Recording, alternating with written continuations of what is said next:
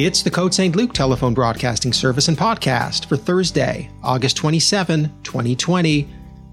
On today's episode, TV and movie librarian Steven Tomlinson has movie recommendations. He's calling this comfort food movies on Netflix. Uh, and he talks about movies like Raiders of the Lost Ark and West Side Story and Fiddler on the Roof and uh, my favorite, Back to the Future, and others.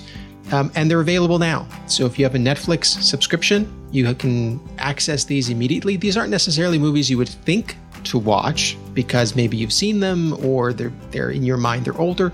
But really, you know, when these movies come on TV, if you're just flipping around sort of old-fashioned TV channels and one of these movies comes on, you're going to stop what you're doing probably on a Sunday afternoon and you're just going to watch them. Well, you might as well just play them for yourself on Netflix. Steven also gives some of his uh, opinions about some of these movies, what makes them work. Um, and I think you're going to enjoy uh, this episode of Lockdown Viewing with Steven Tomlinson. Here's Steven.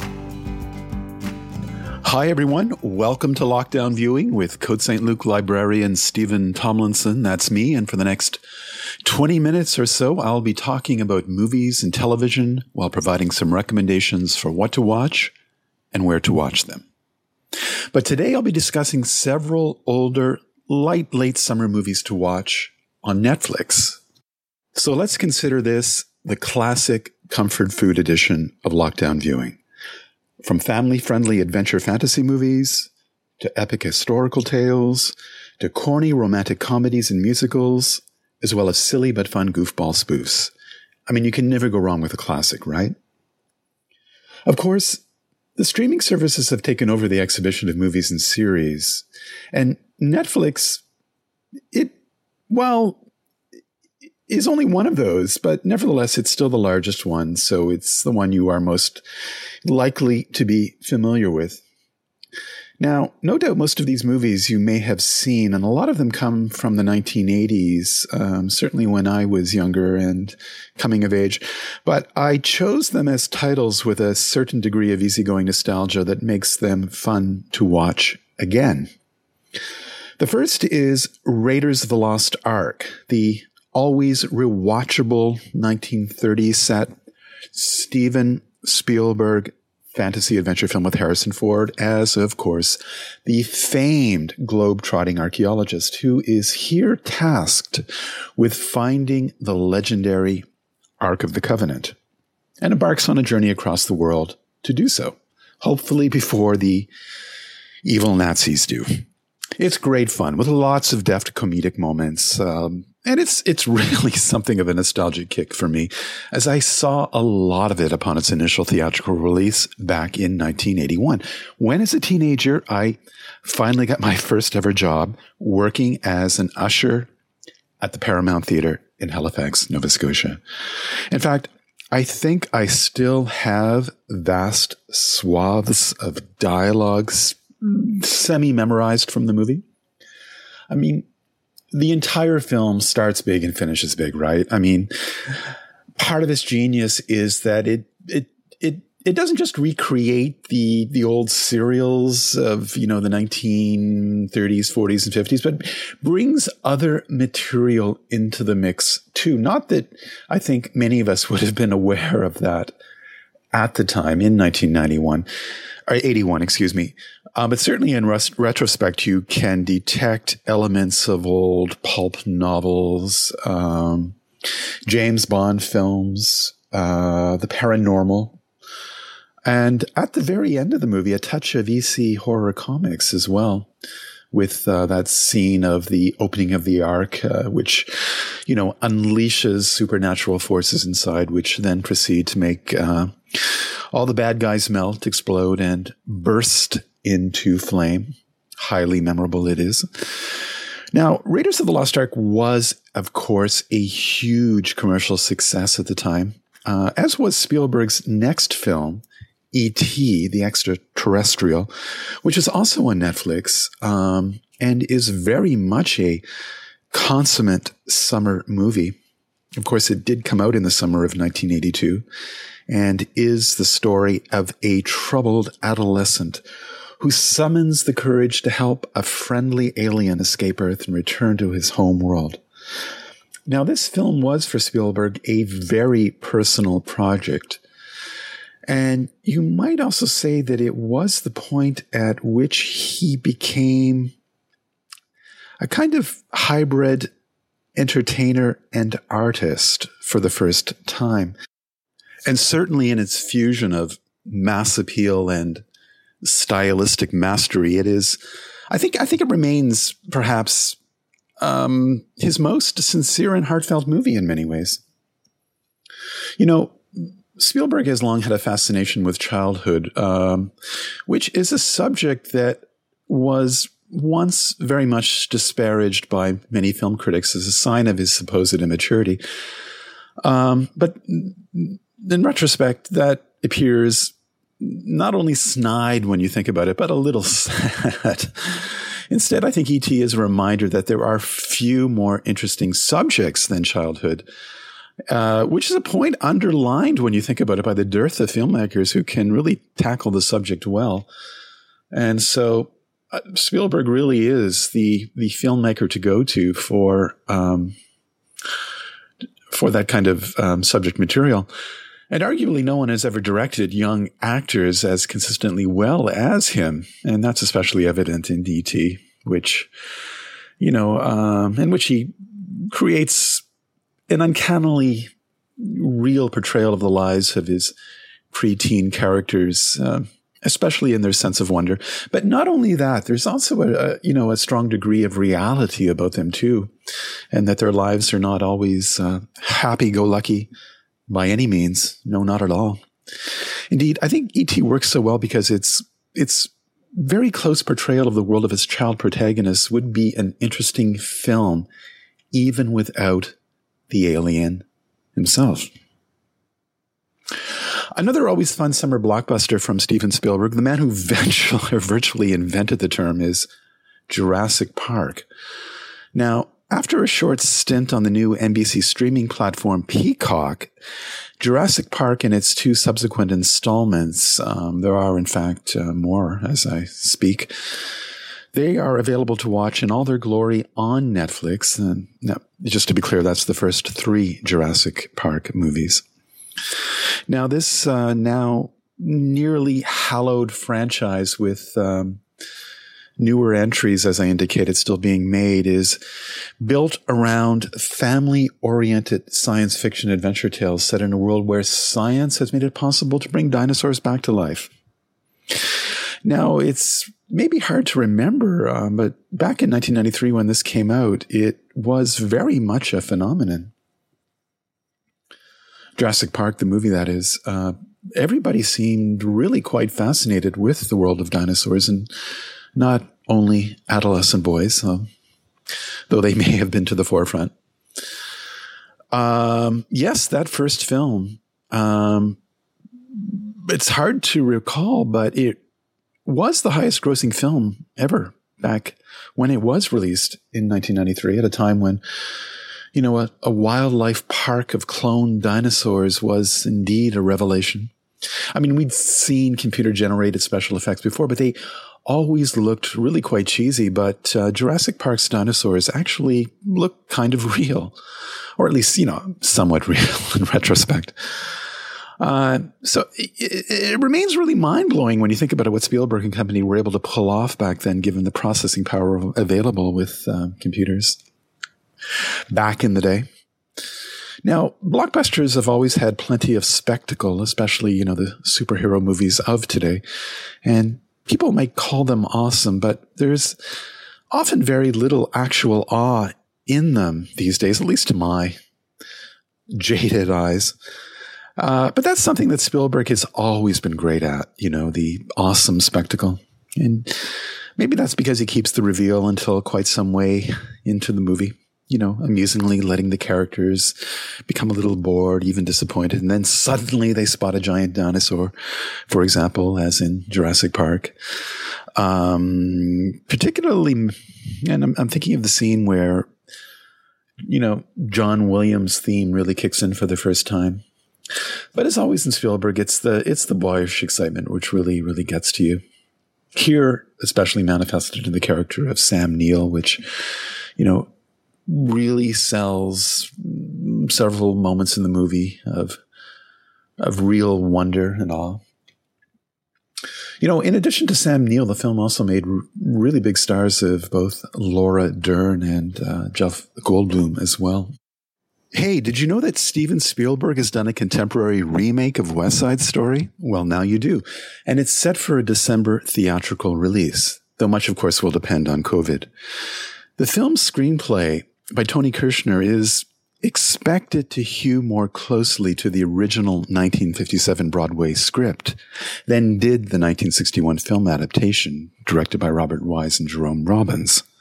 Oh, and Rita Moreno is in it again, uh, believe it or not, though, of course, in a very different role this time, almost 60 years later.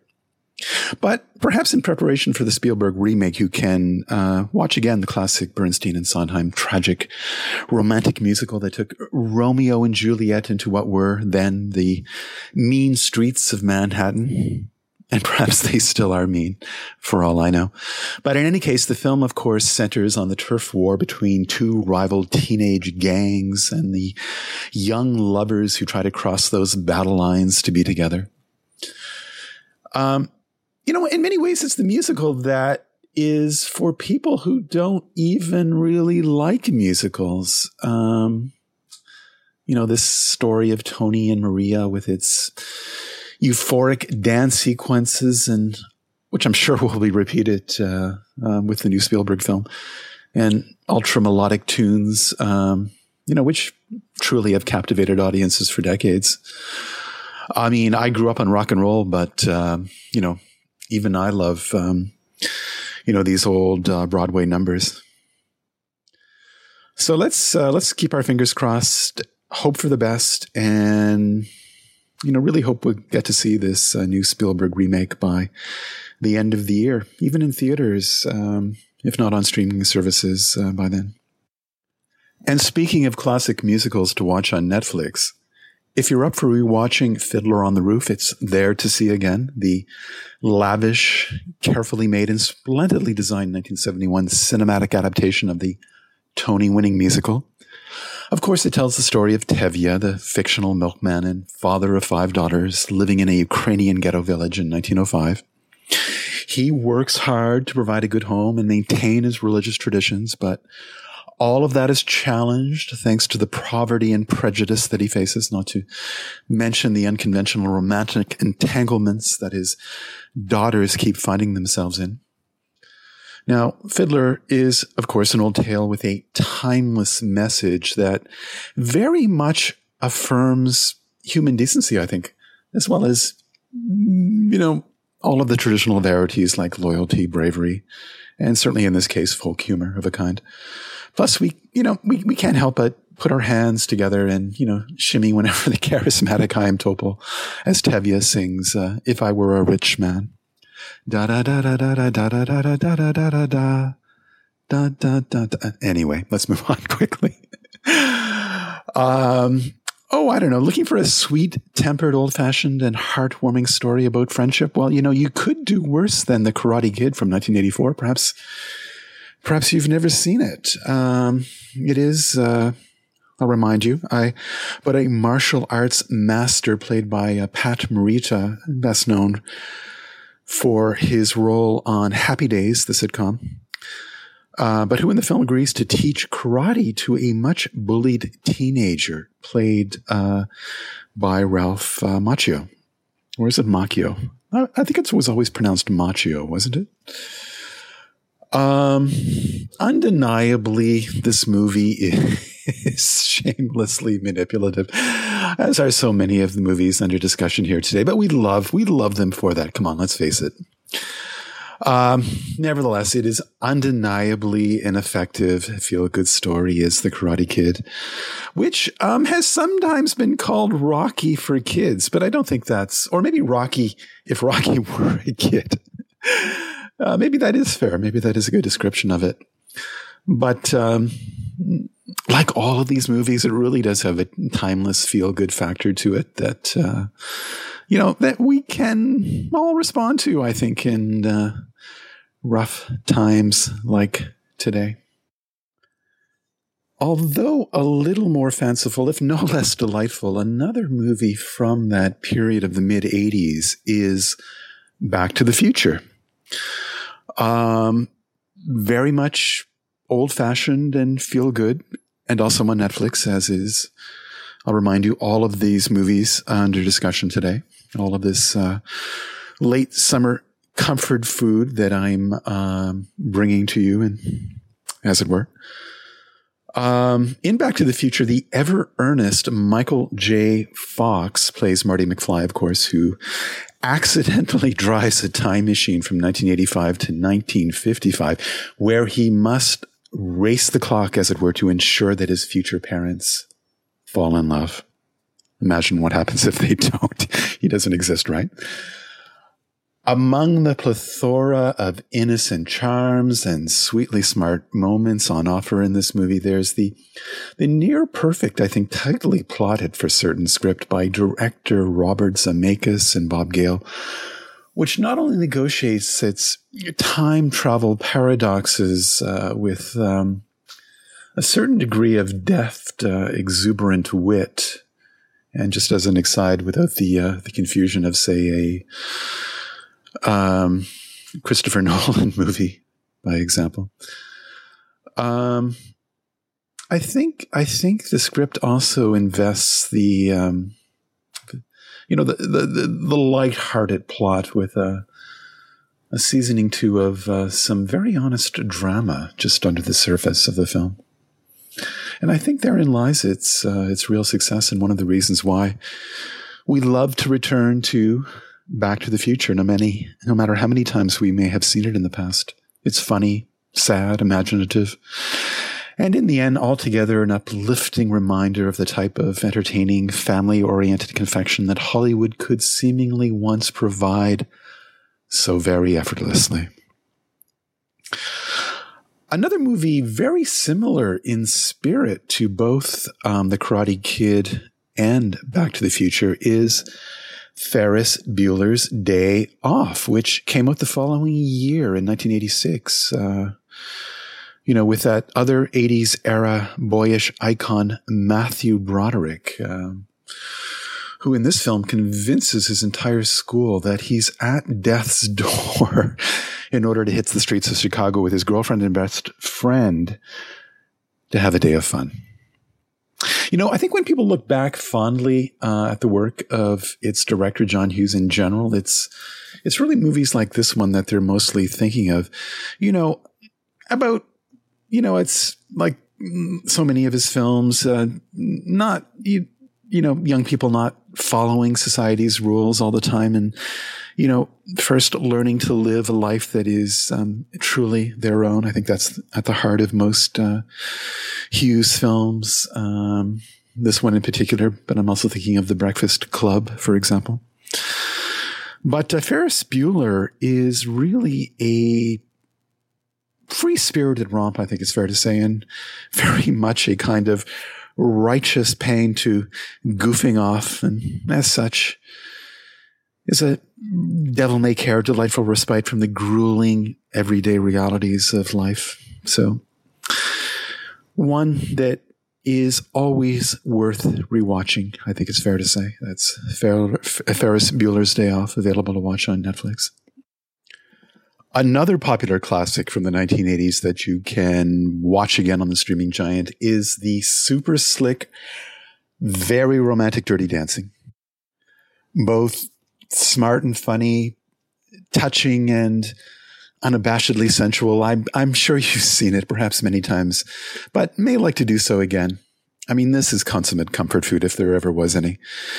Of course, it tells the story of a young woman, uh, Jennifer Grey, who falls in love with her free spirited dance instructor played uh, so memorably by Patrick Swayze while vacationing with her family at a Catskills mountain resort yes, the strength of the film very much remains the red hot chemistry and convincing emotional bond between the two leads. And they're wonderful dancers too, right? Yes, there are certainly some cliches plenty in the movie, as there as there are in uh, almost all of the movies I'm I'm I'm I'm, I'm talking about today. But you know, therein lies their joy to some extent. Uh, the, the familiarity that we, we have, the close familiarity that we have with them. You know, they're so much a part of our lives in, in many ways, like close friends. Uh, so certainly we can excuse some of the more melodramatic plot devices, uh, you know, that, uh, creak at the joints, as it were. But still, if you give yourself over to a movie like this, I mean, and just go with, just go with the flow, the, the potency of, uh, of the pop romance just cannot be denied. Especially in the propulsive drive and pulse of the editing that really amplifies the excitement of it all. Another highly rewatchable, iconic romantic musical is slightly lighter in spirit than Dirty Dancing, and from about 10 years earlier is, can you guess the movie I'm about to say? Grease. Grease, with its acceptable kind of bad boy John Travolta and uh, co-lead Olivia Newton-John, who, if I remember, plays, uh, if I remember correctly, plays an Aussie transported to American high school. Of course, in the 1950s when the movie is set, most memorably so. I'm not sure Travolta and uh, Newton John are the most convincing of typical American high schoolers. Uh, at least in Travolta's case, being, uh, I think at the time, several years older than um, typical high school age. Of course, he could have been kept behind for several years, but I don't, I don't think, I don't think for that many years. Um, Grease, uh, I remember it well when it came out in the summer of 1978. It was a big, big deal.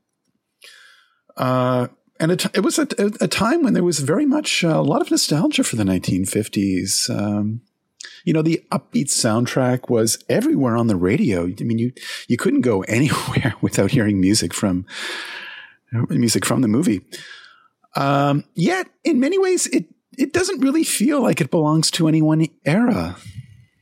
It's it's almost like it's always existed. Maybe because it's it's a time when I was coming of age, so it, it it's always it's always been it's always been around. You know, like uh, like uh, like a high school acquaintance who you uh, can you keep up with uh, now and then.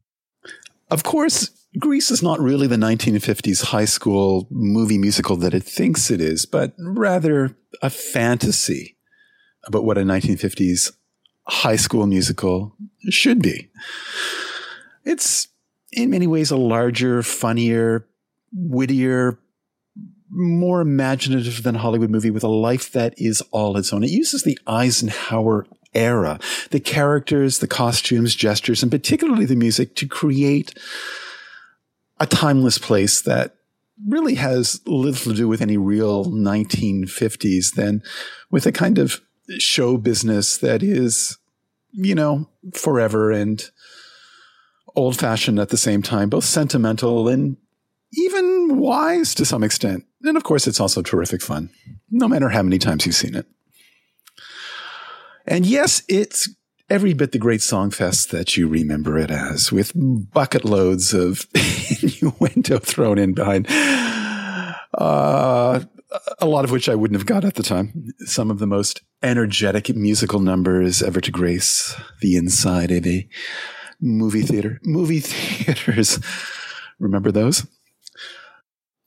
Now, most of the films I'm talking about here today are really quite light-hearted, but there are also several great outright old comedies on Netflix too. And I'm, I'm thinking principally here of the cheeky parody film Airplane, which, as you'll recall, makes fun of several of the old airport disaster movies of the 1970s.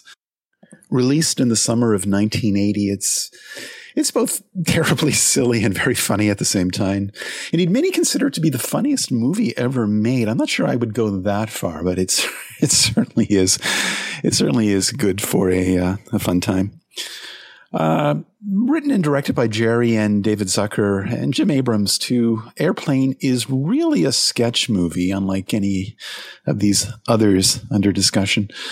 Um, a sketch movie that ostensibly follows a very loose story, such as it is, of a burned out, lovelorn ex fighter pilot uh, played by Robert Hays, who is pressed into service when an airliner's crew succumbs to a debilitating food poisoning. Also starring Julie Hagerty, Leslie Nielsen, Peter Graves, and more. Um, the lever, level of humor here may not always be consistent, especially 40 years later.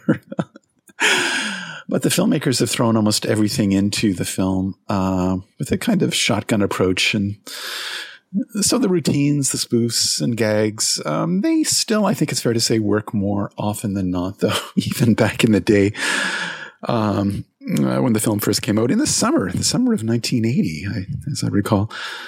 Um, they were even a little dated then, but again, it's it's it's it's still fun. You know, we forgive that datedness.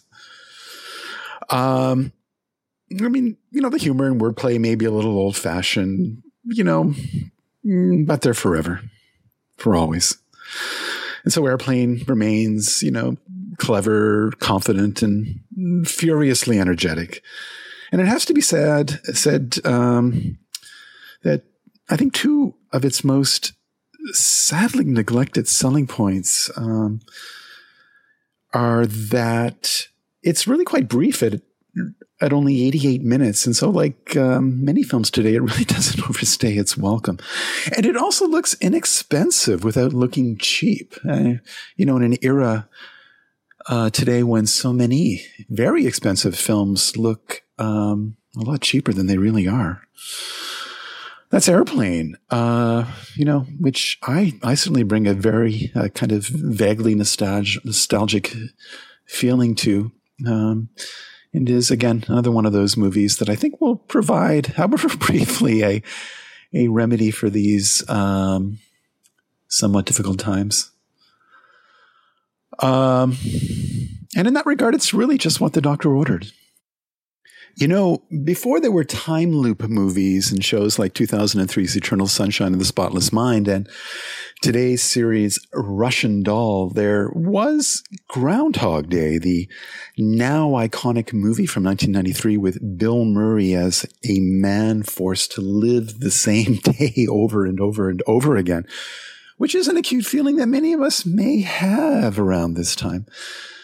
Um, Murray's character is rather contemptuous, bitter, and self centered. He plays a weatherman uh, who, as I said, finds himself in this endless cycle of personal hell. But uh, I think only Bill Murray, is it fair to say, who could make such a character bear- uh, bearable, charismatic, and even endearing to a degree he, you know, he, he, he, he, brings to those traits um, something, as I said, endearing and uh, forgivable for, some reason, whatever reason. It's, it's Bill Murray, and we love to watch him in whatever the role. Uh, and however much their curmudgeon, which he certainly is in Groundhog Day. Um, there's just something about his nonchalance and comic timing that is just perfect, especially in this movie. Now, uh, Groundhog Day is not, of course, a parody film like Airplane. Uh, it's uh, considerably more ambitious in theme, even profound to some extent. Uh, you know, um, though never it has to be said at the expense of the laughs. So you can you can safely uh, watch it with um, with thoughts of good times ahead. Another uh, com- classic uh, comedy on Netflix, uh, in this this case, uh, very much more romantic than um, than Groundhog Day, is Sleepless in Seattle with uh, with Meg Ryan and Tom Hanks, uh, and yet another movie from 1993, like like Groundhog Day. Um, it's it's of course, and I'm sure you've seen it before. Really, a sweet and very charming film with a lot of forgivable cliches. Um, and um, a great deal of very much uh, rewatchable content. It um, is this the most notable film from writer director Nora Ephron? Perhaps it is. In many ways, it it certainly might be her most heartfelt and sincere film, um, and certainly a very sentimental one. Um, very charming too. Um, so much so, almost impossible to imagine being made in today's Hollywood. Uh, just to remind you, of course, it's about two strangers played by Ryan and Hanks, of course, whose hearts keep getting pulled together while life insists on keeping them apart. Um, you can guess where things will go. Um, and perhaps not Sid's love story, although certainly without the, uh, the sad conclusion that I remember. There had not been a movie, I think it's fair to say, so shrewdly and predictably manipulative, but with emotions that are just so entertaining and and uh, perhaps it's not a fair comparison because Sleepless in Seattle is considerably more humorous, um, to say the least, um, than is a movie like Love Story from 1970. Um, moving a little away from the um, from the um, from the heartfelt uh, tone of these uh, 80s, largely 80s movies that I've been discussing, 80s and 90s films, is uh, a favorite Western of mine that you can find on Netflix, and that is the epic Sergio Leone classic, The Good, the Bad, and the Ugly, in which Clint Eastwood reprises his role as the laconic, ever cool man with no name. Um, it's gorgeously shot and full of much gallows humor. Uh, it's it's a very witty film, uh, made in 1967, um, and a huge hit at the time. It's a perennial classic. Uh, uh, in many ways, a guy's film that uh, uh, that you know we love to return to every now and then. A perennial classic, as it were. And uh, the film follows. Not that the plot really matters that much. follows Eastwood as he travels the Old West at the time of the American Civil War in search of a cache of stolen gold uh, very much in the context of two rival characters played by Lee Van Cleef as a ruthless bounty hunter, um, and Eli Wallach as a as a, uh, a stereotypical, somewhat uh, Mexican bandit character. Certainly, one of the great joys of the good, the bad, and the ugly is the music. Ennio Morricone's a superb soundtrack, really one of the greatest in movie history. And though ordained from the beginning of the film, the grandly operatic, and that's very much the word you want to use to describe this film, as well as his music, the grandly operatic three-way showdown that climaxes the film remains tense and thorough, thoroughly astonishingly staged especially as I said, scored by uh, Morricone, whose work on this movie and other films with Leone, of which I think they made four altogether, remains one of the most outstanding director composer collaborations in the history of film. But this one, The Good, the Bad, and the Ugly, is almost certainly the definitive spaghetti western and a whole lot of fun, even at two and a half hours to three hours, however long it might be. Um, but unquestionably one of my one of my all time favorites. And speaking of epics, um, I see that the 1962 Oscar winning Lawrence of Arabia is also on Netflix. And I mention this one because if you have a large widescreen TV, I'm sure it's going to look great on it. I mean, riveting from beginning to end, uh, and featuring amazing cinematography. It's really want something you want to take advantage of with a uh, with a large uh, widescreen television. Of course, it isn't just the uh, cinematography that is outstanding in this movie. There's also the stellar lead performance from Peter O'Toole, of course, as the enigmatic World War World War One era T. E. Lawrence. Um, with uh, much admirable support from fellow actors Alec Guinness, uh, Omar Sharif, and Anthony Quinn. Um, you know, in this story without a, a trace of uh, excess. I mean, the film does everything an old school epic um, is supposed to do and more. You know, they they really don't make them like this anymore. That's for sure. And the movie manages both, um, you know, a sense of scale in being both kind of an intimate biopic of Lawrence as well as an ex- expansive epic in the, the story how he sort of united uh, the tribes of Arabia at the time of World War One. And, you know, the movie does so with a certain degree of majesty, uh, merging everything into a kind of mesmerizing and poetic uh, framework in only a way that uh, David Lean movies from that period can manage to do. I'm thinking, of course, also of 1965's um, uh, Dr. Zhivago as well. Yeah, they really don't make them like this uh, anymore. And as such, I think viewing it is like maybe taking Marty McFly's time machine back to a uh, movie age that was more naive than our own today in some ways, more sophisticated and ambitious back then. You know, I mean, this movie is three and a half hours and, um, audiences today seemingly just don't have the attention span for that anymore. Sadly, I think. Well, these are some of the classics, uh, what I've been calling the classic comfort food movies that you can watch or more likely rewatch on Netflix. But have no fear. If you do not subscribe to the streaming giant, you can also reserve all of these titles as DVDs at the library. And some are also available on the library's own streaming services, Kanopy and Hoopla Digital. Anyway, that's all for now. You've been listening to Lockdown Viewing with Côte St. Luc librarian Steven Tomlinson. I hope you've enjoyed this installment and will join me next time for more recommendations of what to watch and where to watch them.